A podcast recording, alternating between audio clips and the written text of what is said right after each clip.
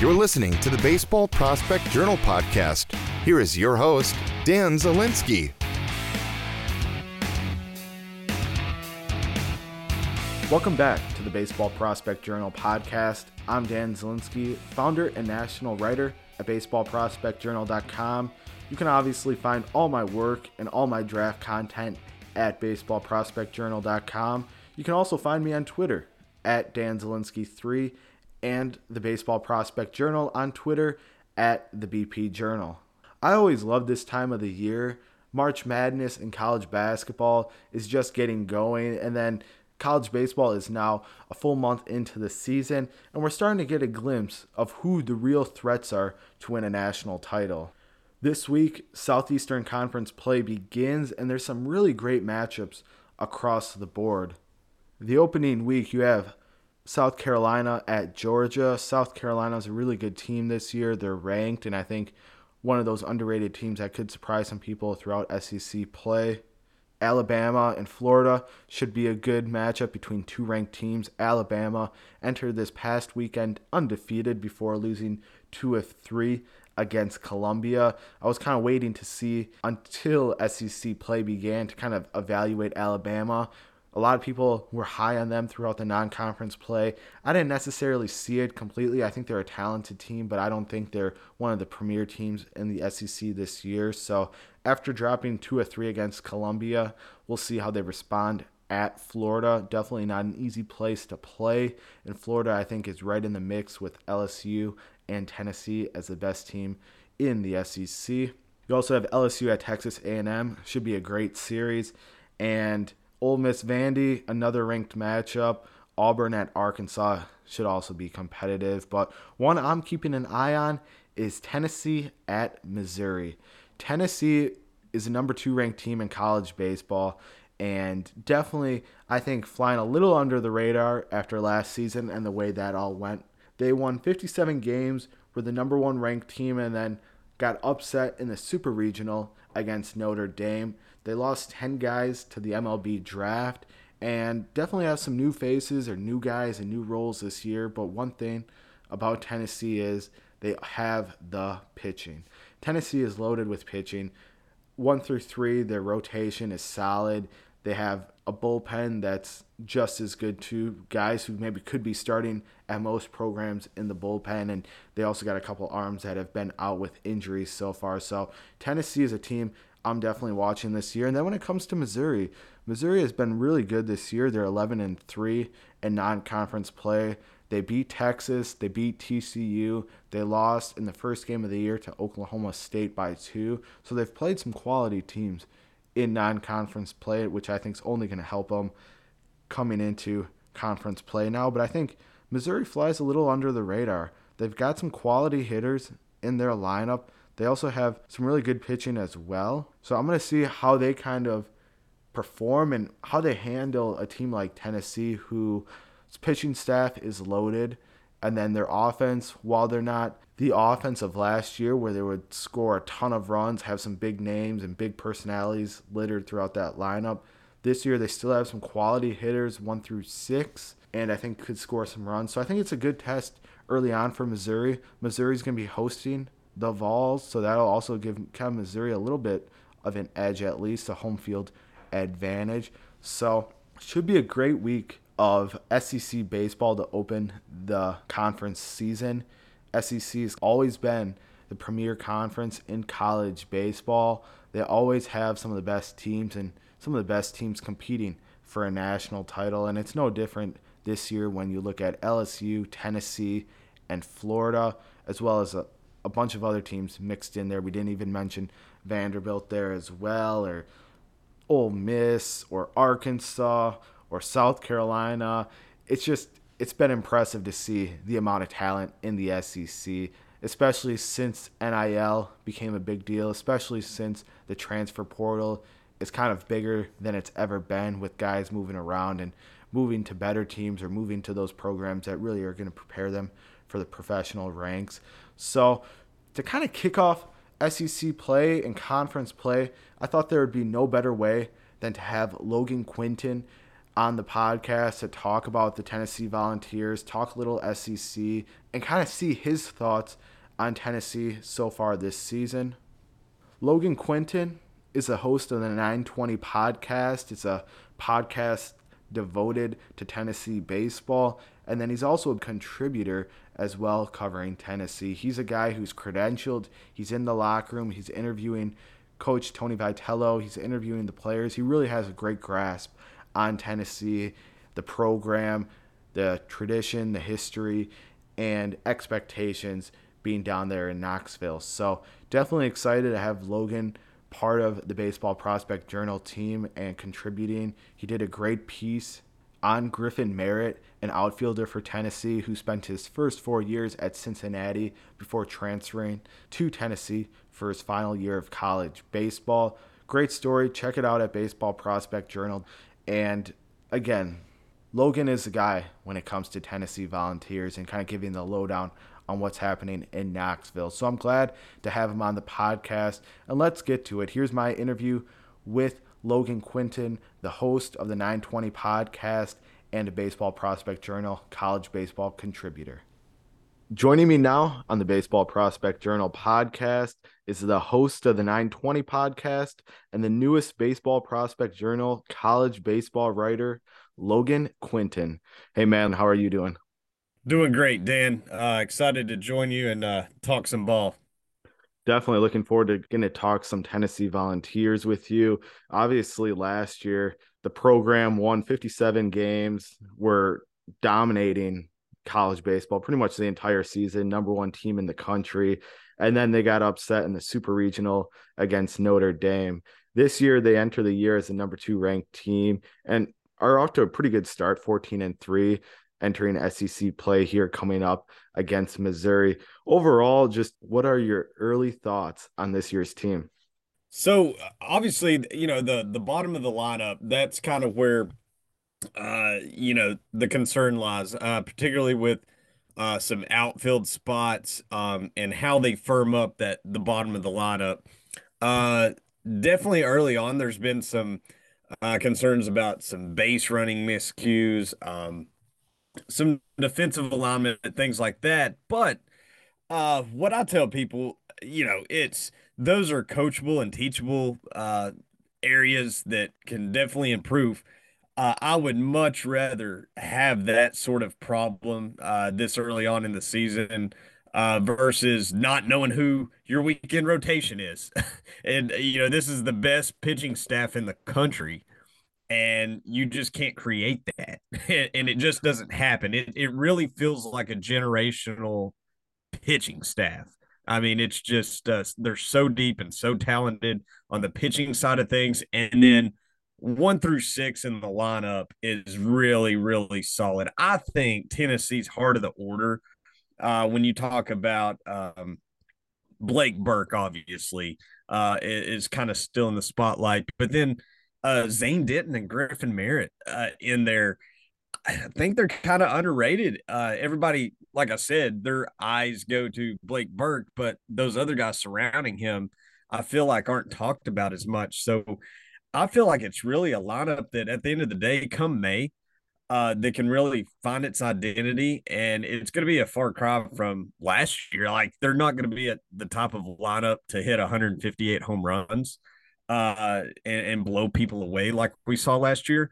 But it's a lineup that's going to compete and going to get the job done, especially when they're backed by the type of pitching staff that they have their pitching staff is just an embarrassment of riches, really. And I do want to get into that here in a little bit. But before we do, Tennessee had 10 guys drafted last year, a lot of new faces, or maybe at least new faces in the starting lineup this year. How much do you think of just maybe some of the struggles offensively, or especially at the bottom of the lineup, is simply just new guys and kind of newer roles this year than maybe last year?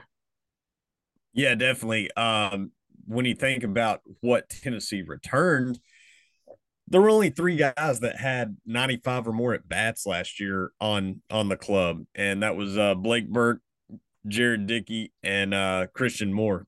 And so, you know, you you look at you know a lot of new faces, uh, transfers. Uh, Griffin Merritt um, Maui Ahuna. And, and, you know, Maui was out to, to begin the year because of uh, question marks surrounding his eligibility and things like that. Um, so yeah, it's they have to find their identity, and you know, it's it's going to be a work in progress. They're cutting their teeth.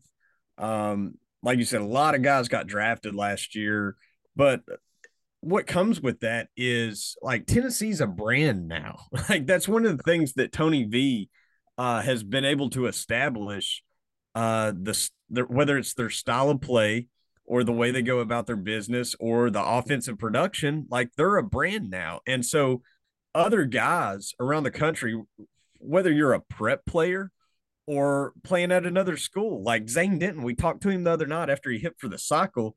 He's playing in his home state now. He was at Alabama and, you know, coming back to his home state to play for the flagship really did a lot for him. And he said, you know, looking at Tennessee last year, you know, he said, I wanted to be a part of this group because the way they went about their business. And he said, you know, obviously these guys, it's a fraternity, right? Like these guys know each other, whether you're an Alabama player or a South Carolina player or whatever.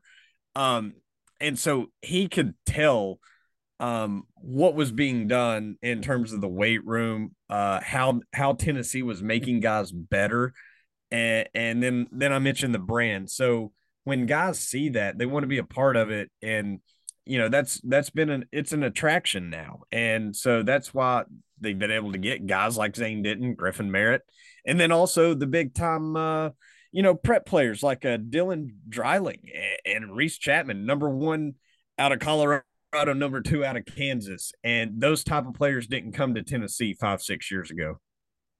Yeah, it's been impressive to see what Tony Vitello has done in his time since taking over the program in 2018, and really the Volunteers haven't had that kind of success since Rod Delmonico years back. So, what do you feel like has kind of led to Tony and his staff and just the overall rise of this program over the last three or four years into what now is a premier program in college baseball. And like you said, a brand name kind of program right now. Well, first of all, uh, Tony is a leader, uh, and he's so genuine. I really think he um, there's an attachment there with with he and, and, the younger player. You know, he's a younger guy um, in terms of coaching. Um, and he's he's just a damn good coach uh first of all but then also you have to factor in uh it's such a perfect match um with the way he goes about his business and and the type of program he's created also what's kind of matched in that in, in the timeline is NIL so like you know gone are the days of the you know a couple of select teams having leverage in the 11.7 restriction, you know, that's out the window now.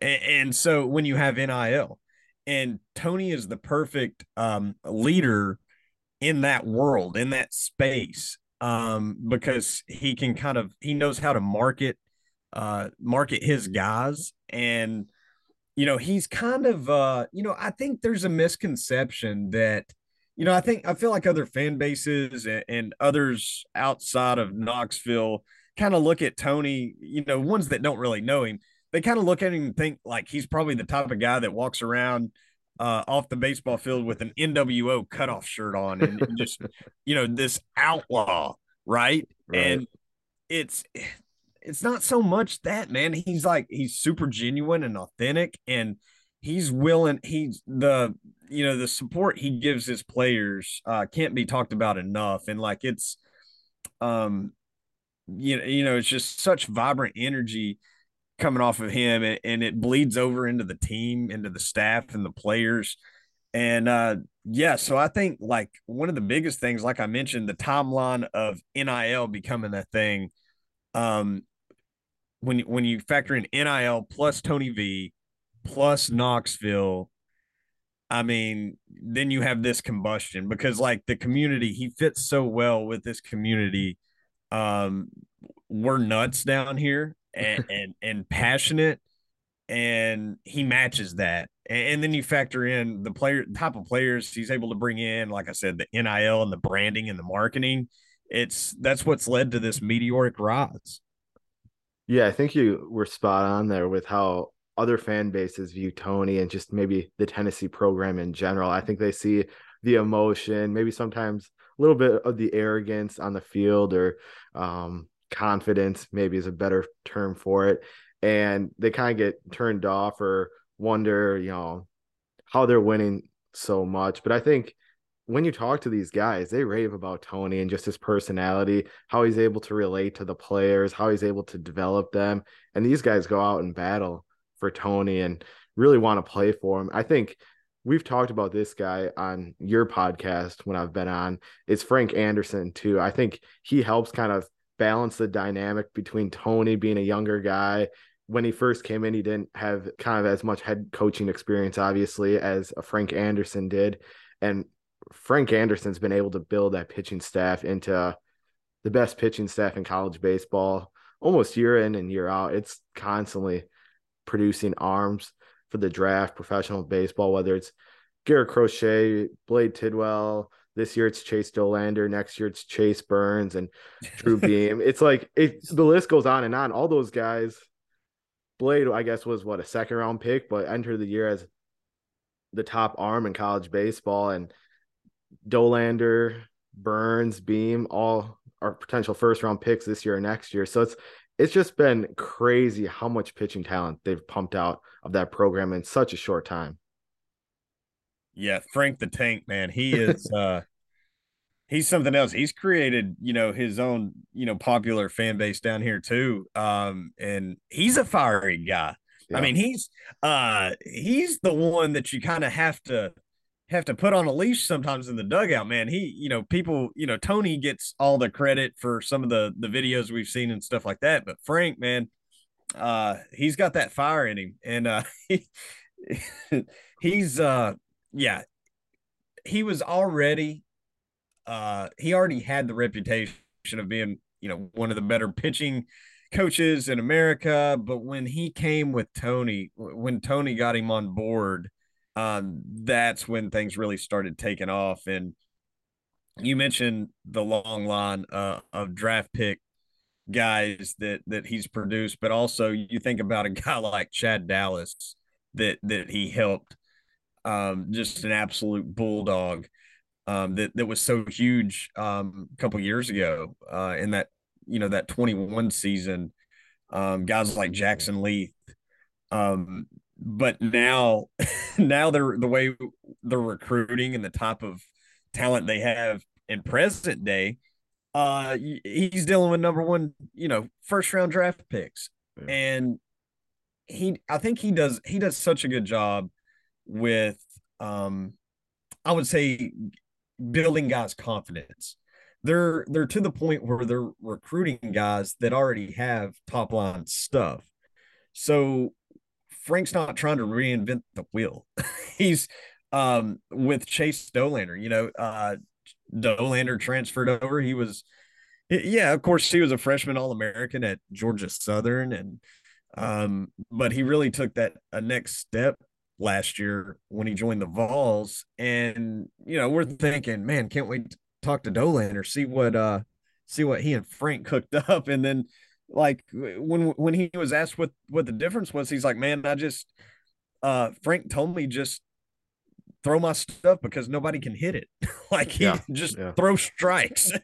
and uh, so it's it's that. It's and there's conviction about how Frank goes about his business and the way he deals with the players and that's what to me that's the biggest key when uh when Frank's uh when I think about Frank and, and, his impact with the arms, it comes down to the mental side of things. Uh, that's the biggest boost he offers. And like I said, it's whether it's Chase Dollander or a Redmond Walsh from like you think about a guy like Redmond Walsh from last year, who was a stopper. He's he was not a draft pick. He's you know back on the team on the staff this year, but he was one of the best stoppers in the nation topping out at like 86, 87, you know? so uh, just what Frank's able to do with any type of talent is pretty special. I know there was a report in the offseason that Frank was considering or had been offered the job at Texas, the pitching coach job there. How close do you think he was to leaving Tennessee? You know, I don't know. I I don't know how close that was. Uh, in my opinion, like I don't have anything um on it, but like just my opinion, I'd say probably not close. Um, you know, five six years ago, probably would have been a different story. But with uh with Tony's new contract, uh, you know, he's able to do a lot more for his assistants, and his assistants have you know gotten a boost, and you know now we're able to live in this world where um, more assistants are getting paid yeah. you know so um that helps but yeah i i don't know i i in my opinion i don't think it was particularly close but but who knows it i mean frank's frank's the type that uh you know he's he's pretty much you know i i don't want to say real close to retirement but he's at that point where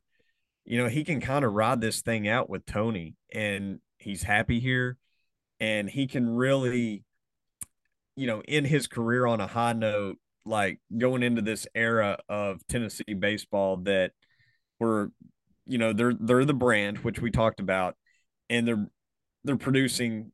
I mean, gosh, you named it, Dan. Like, I was I was thinking about it the other day. Like, how many first round picks are on this staff right now? I mean, you think about a guy like Wyatt Evans. Yeah. You know, you mentioned yeah. Burns in next year's draft. Uh, scouts are all over Wyatt Evans.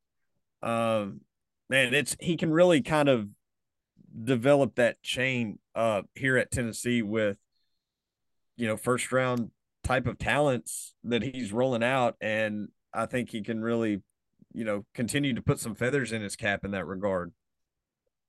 Yeah, you mentioned Wyatt Evans. I guess obviously with him being out, Drew Beam has kind of stepped up and early on solidified himself as a potential first round pick for next year. He kind of entered the year as maybe a fringe kind of potential first round pick for 2024, but he's really done a nice job and taken a step forward this year and pitched well in the rotation. Wyatt Evans, he's obviously not pitched so far this year. He's a guy that is well regarded, big profile in terms of his prospect status. Kind of what's what's the timeline with him? When can Tennessee fans hope and maybe expect to see him on the mound this season? Uh, that's a great question. Uh, we've asked about it a couple of times.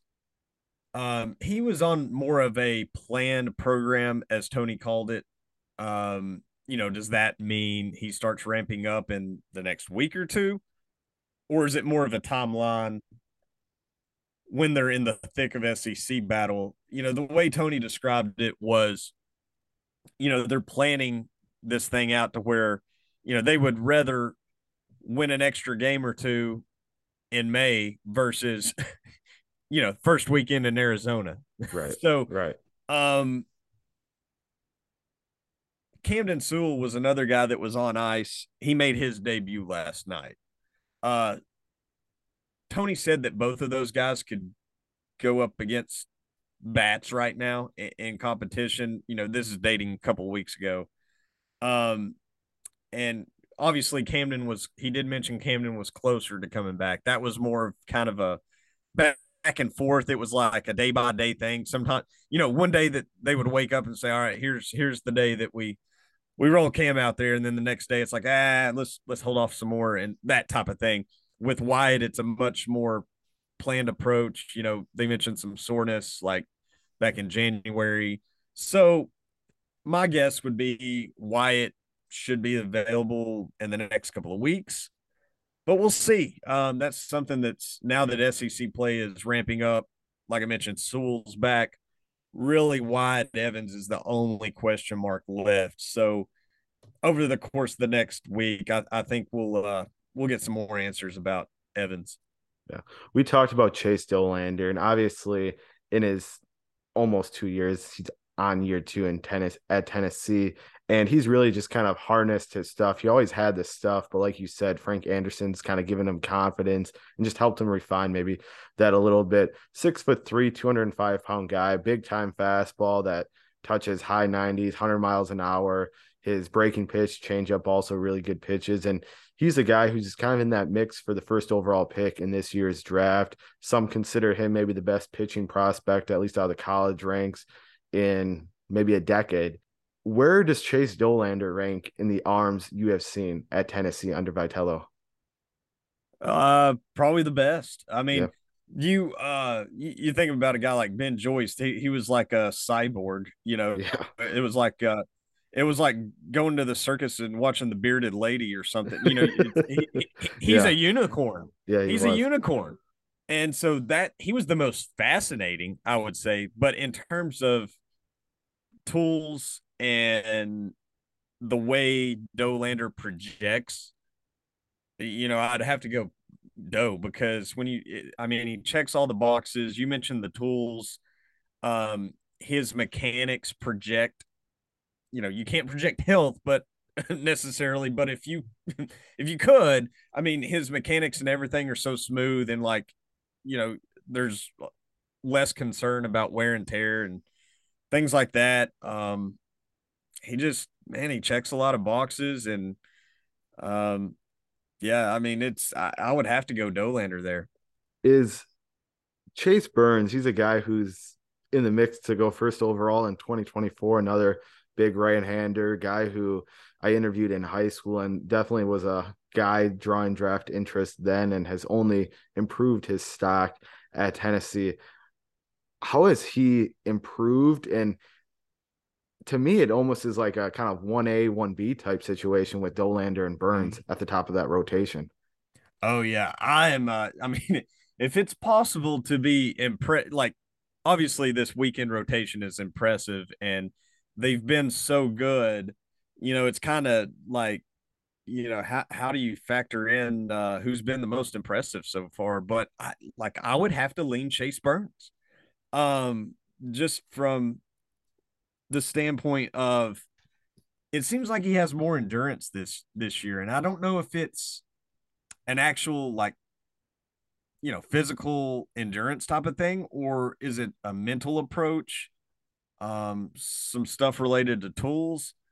But you know a lot of times last year i felt like when he was 40 50 pitches in you know things could get a little squirrely for him uh, he went he went over 90 pitches uh yesterday, and I think he was in the 80s last weekend. It really seems like he has an extra gear. And like I said, I mentioned the mental side of things. One thing that Burns has mentioned a couple of times early on this season is the fact that he's he leans on Dollander and Beam during games.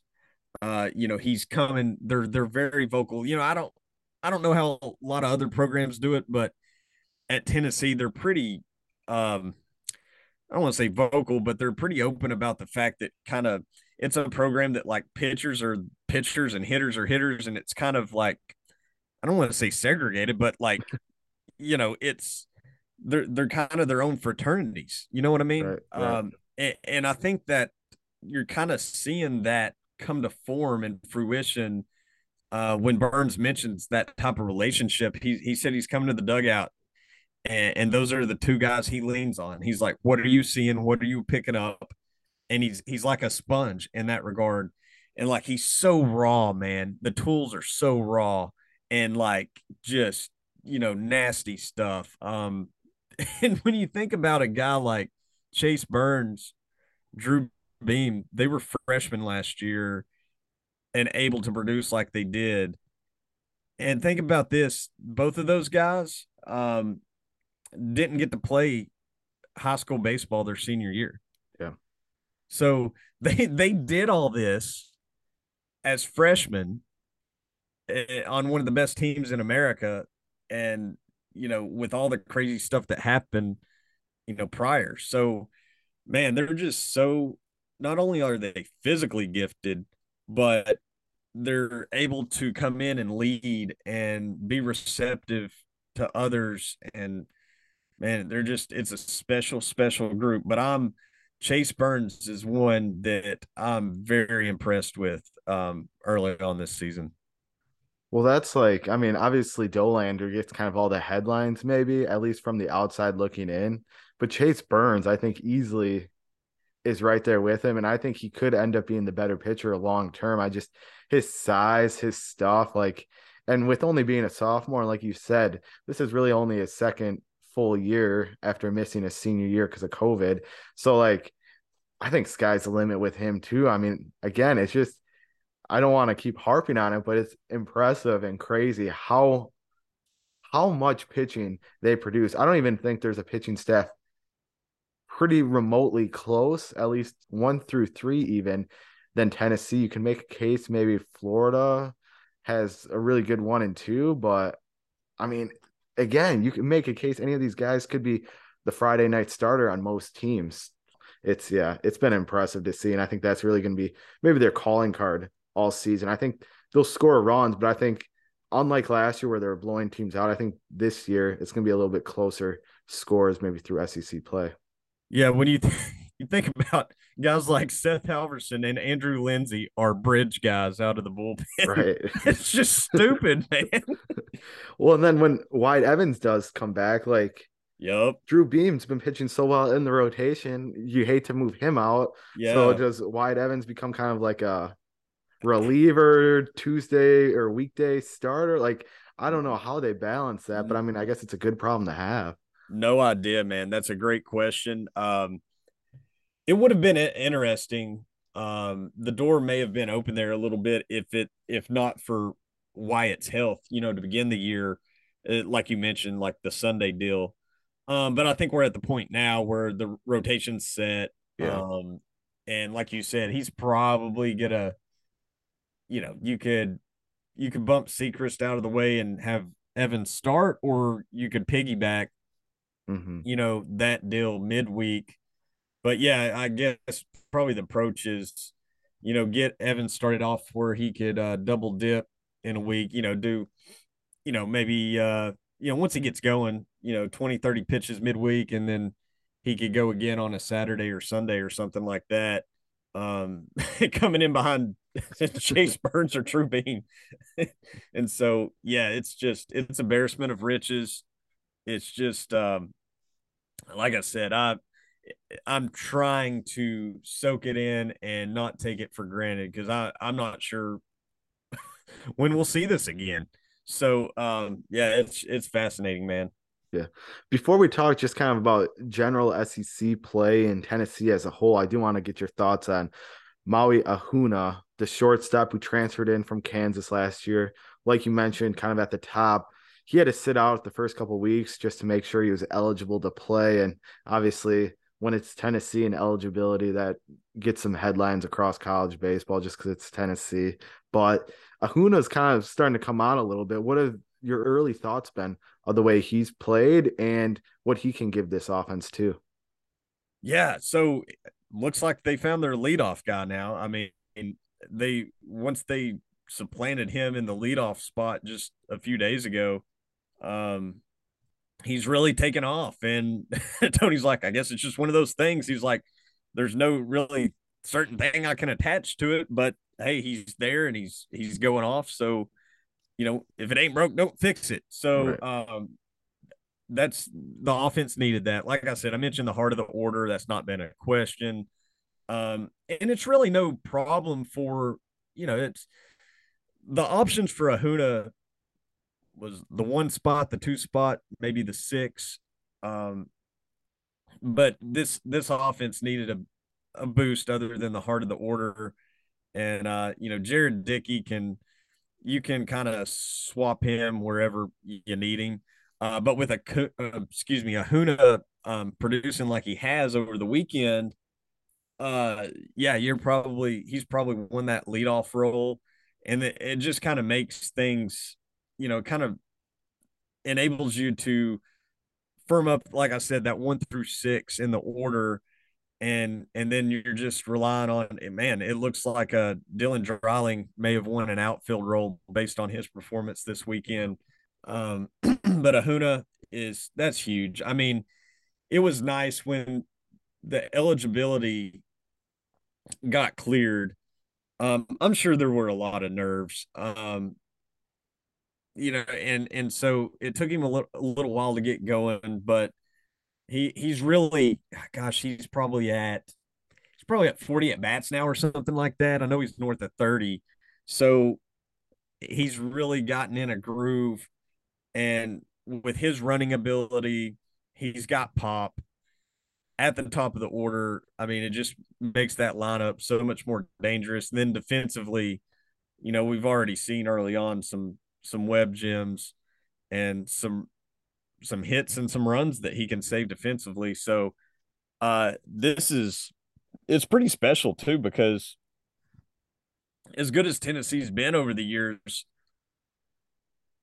in recent memory, they haven't really had a top flight defender there in the middle of the infield. I mean, Max Ferguson was awesome at second. Um, right. He was a great athlete. Um, but to have a guy like Ahuna at short, man, it's uh, it's really fun to watch.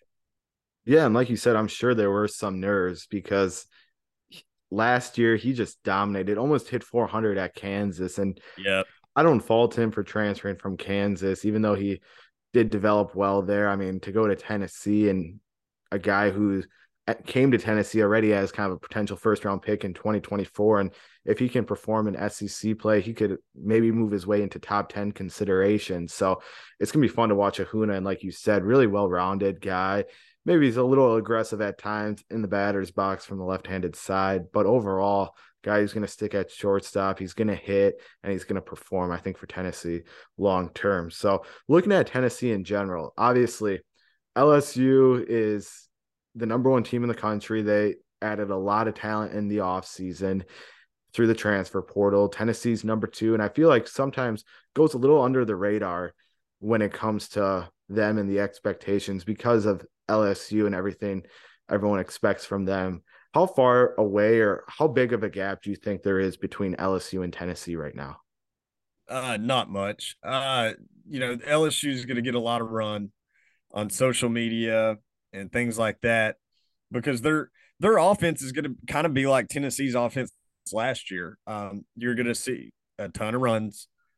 Um, they're going to blow a lot of people out, but at the end of the day, man, uh, the you know, it's not like they don't have. I mean, they've got their own um, extraterrestrials and like Paul Skenes and yeah. um and, and, they've got a really good uh, pitching staff.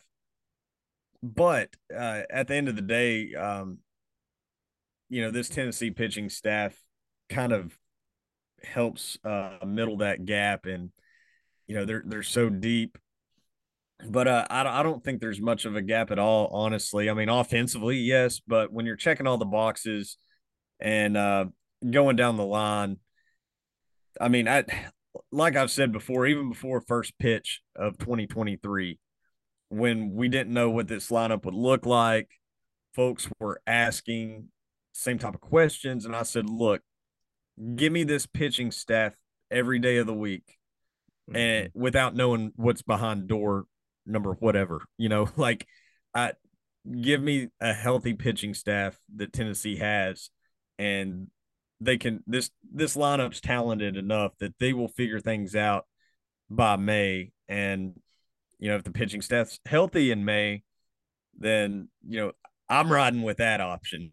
Yeah, I totally agree when it comes to just the pitching staff. Give me the pitching staff over the offense. I think the pitching staff more times out of not is going to probably win out even against an elite offense just because you have Burns, Dollander, and Beam there to kind of who all are big arms in their own right. So I think that's definitely going to help. I think when it, you look at the SEC too, I think it's LSU, Tennessee, and Florida is kind of the top three teams. I think Alabama yeah. showed this weekend when they lost two of three to Columbia after being undefeated yeah. I mean, I was waiting to see how they would do an SEC play before making a judgment on them. but Couldn't losing, even get there. no, losing two out of three to Columbia.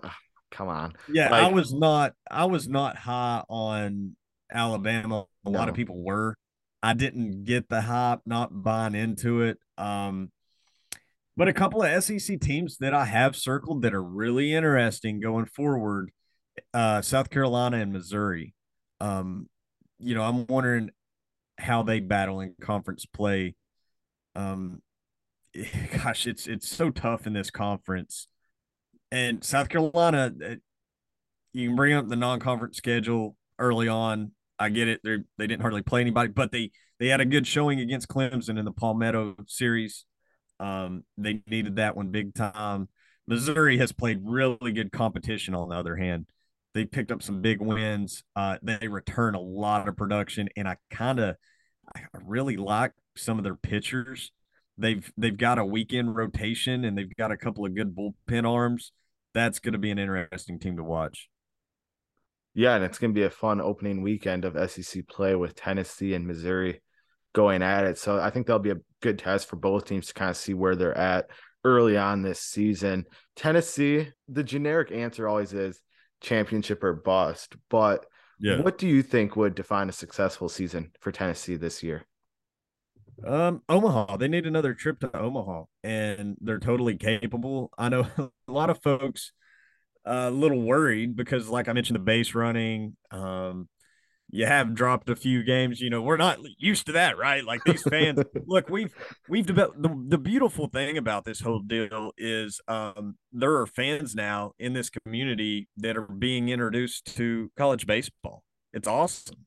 Uh, but also that comes along with that is freaking out about dropping two out of three in Arizona, uh, dropping a midweek game to Boston College because, like you mentioned, they're used to 57 wins now, right?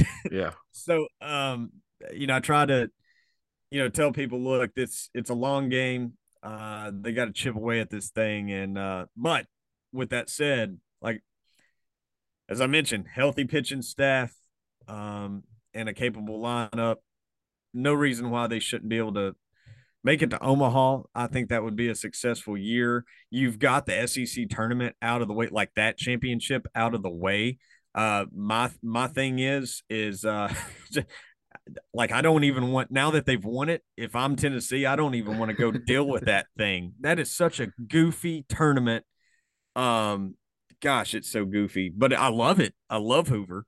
Um, but now that you won that deal, it's like get in, get out of Dodge type of thing when that rolls around. But that's that's way in the distance uh, for now. But um, yeah, it's I, I don't want to say it's Omaha or bust really, but that's kind of you need to get back to Omaha and win in Omaha, in my opinion, to really take this thing to another level. They made it to Omaha a couple years ago, but went uh 0 2. So and then didn't even make it at all last year, which was mind boggling. So getting back to Omaha for starters would be my answer. Yeah, I mean Tennessee was my preseason pick to win it all. I think obviously LSU's got all the talent in the world, but I think Tennessee not having those expectations this year after the way last season went and them having all the pressure going into the NCAA tournament to kind of get the job done. I think them not maybe having so much expectations, at least from the outside world, will help them too long term. And then we talked about the pitching staff a lot. That's going to really help as well. So great stuff, Logan. Great to have you on the podcast, man. And great to have you contributing too at baseballprospectjournal.com. Logan Quinton, host of the 920 podcast, Baseball Prospect Journal contributor. can also find him on Twitter at LDQ Sports. Logan, thanks for the time. Absolutely. Thank you, Dan it's always great to get Logan's perspective on Tennessee. Like I mentioned at the beginning, he's a guy who's in Knoxville. He's covering this team on a daily basis. He's in the locker room. He's interviewing these guys. He's going to games. He is the guy when it comes to Tennessee baseball. He knows what's going on with that program, how the fan base is reacting to maybe some early season losses or struggles or undisciplined play. So Logan's always great to talk to and get his perspective on Tennessee when it comes to that regard. And like we talked about, Tennessee is loaded with the pitching. I wrote about Chase Dollander before the season started. He's a great guy. He's a great pitcher, too. Someone who's got huge potential. And like I mentioned, he's maybe the best college pitching prospect we've seen in the draft in about 10 years or so. He's a guy who not only does he have the stuff, he's got everything that goes along with it. He's got the mindset, the confidence. He's got the kind of swagger, the the ability to just handle himself and control himself on the mound, throw strikes and not issue a bunch of free passes. I look back at Tennessee and kind of the pitchers they've produced since Vitello and Frank Anderson have been there. Garrett Crochet was a guy who had good stuff. You could definitely see him as being a guy who could have some success in pro ball, and whether it was as a reliever or as a starter with his fastball, breaking ball, and someone who could dominate. But when you look at Chase Dollander, he's the complete pitcher. He's the guy who not only has his stuff, but he's got the potential, and he's a guy scouts I talk to envision as a future ace of a rotation. I encourage you to go read that story about Dollander at baseballprospectjournal.com. We get into his development, why he transferred to Tennessee after spending his freshman year at Georgia Southern. He was a very lightly recruited pitcher coming out of high school, only had two offers, and now has gone from lightly recruited to best pitcher in college baseball and potential first overall pick in July. And besides Dollander, you got Drew Beam, you got Chase Burns, you got Wyatt Evans, who hasn't even pitched yet. The list goes on and on when it comes to these pitchers. It's unbelievable the job Frank Anderson has done with developing talent at Tennessee. He's a guy who's always produced talent for pro ball, but at Tennessee, he just he's taken it to another level when it comes to these guys. Chase Burns is a guy I'm really high on, and he definitely is in the mix to be first overall next year. And I interviewed him in high school. Go read that article if you kind of want to see what he was like before he got to Tennessee. And he's someone definitely to keep on the radar moving forward. Tennessee in general has just a lot of talent. Even though I know Logan and I talked about maybe how their bottom of the order isn't quite solidified, or you'd like to see a little bit more out of those guys so far this year, they still have a lot of talent in that lineup. Besides Maui Ahuna, who's a potential first round pick in this year's draft. They also have first baseman Blake Burke, who's been really doing well. They have Christian Moore, the second baseman, Zane Denton, the third baseman. Christian Moore, Blake Burke are definitely guys to watch for the 2024 draft. Potential first, second, early round picks next year as of now. And Zane Denton's a guy with some experience, and he's doing really well too. So Tennessee across the board has a lot of talent. I'm going to be curious to see how they do. I can't wait until they play LSU, which will be just in a short few weeks at the end of March, early April, March 30th through April 1st in Baton Rouge, Louisiana. That'll be a great test for Tennessee, and I think definitely could be an early statement series for either one of those programs, LSU or Tennessee. So, definitely excited for SEC play to begin. SEC is loaded with talent across the board. You got Dylan Crews at LSU, Chase Dollander at Tennessee, Wyatt Langford, even though he's hurt right now, at Florida, Hurston Waldrep, the right hand pitcher as well from Florida. The list goes on and on when it comes to that talent in the SEC. Just those four guys alone are potential top five, top 10 picks in this year's draft. But Jacob Gonzalez as well, the shortstop at Ole Miss.